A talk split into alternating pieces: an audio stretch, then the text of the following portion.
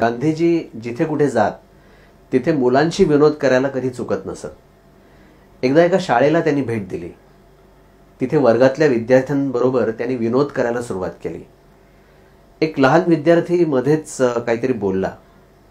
पण शिस्तप्रिय गुरुजींची करडी नजर त्याच्यावर पडताच तो गप्प बसला. गांधीजींच्या नजरेतून ही गोष्ट काही सुटली नव्हती.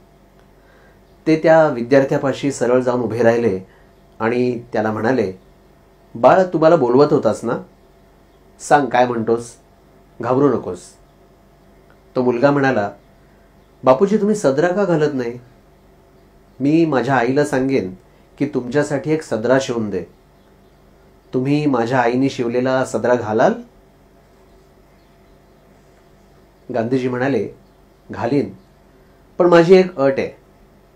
मी एकटा नाही आहे मग? तुम्ही किती जण आहात? माझ्या आईला मी दोन अंगरखे शिवायला सांगेन पाहिजे तर. अरे माझे चाळीस कोटी बांधव आहेत. त्या सर्वांचं अंग जेव्हा सदऱ्यांनी झाकलं जाईल ना तेव्हा मी पण सदरा घालीन. तुझी आई चाळीस कोटी सदरे शिवून देईल? इतके सदरे माझी आई कुठून शिवून देणार? या विचाराने तो मुलगा स्तब्ध राहिला. पण दरिद्री नारायणाविषयीच्या दयेनं विरघळणारं त्या मुलाचं हृदय गांधीजींनी ओळखलं. त्यांनी मोठ्या प्रेमानं त्या मुलाची पाठ थोपटली आणि हसत हसत ते वर्गाबाहेर निघून गेले. किती हृदयंगम दृश्य असेल ते.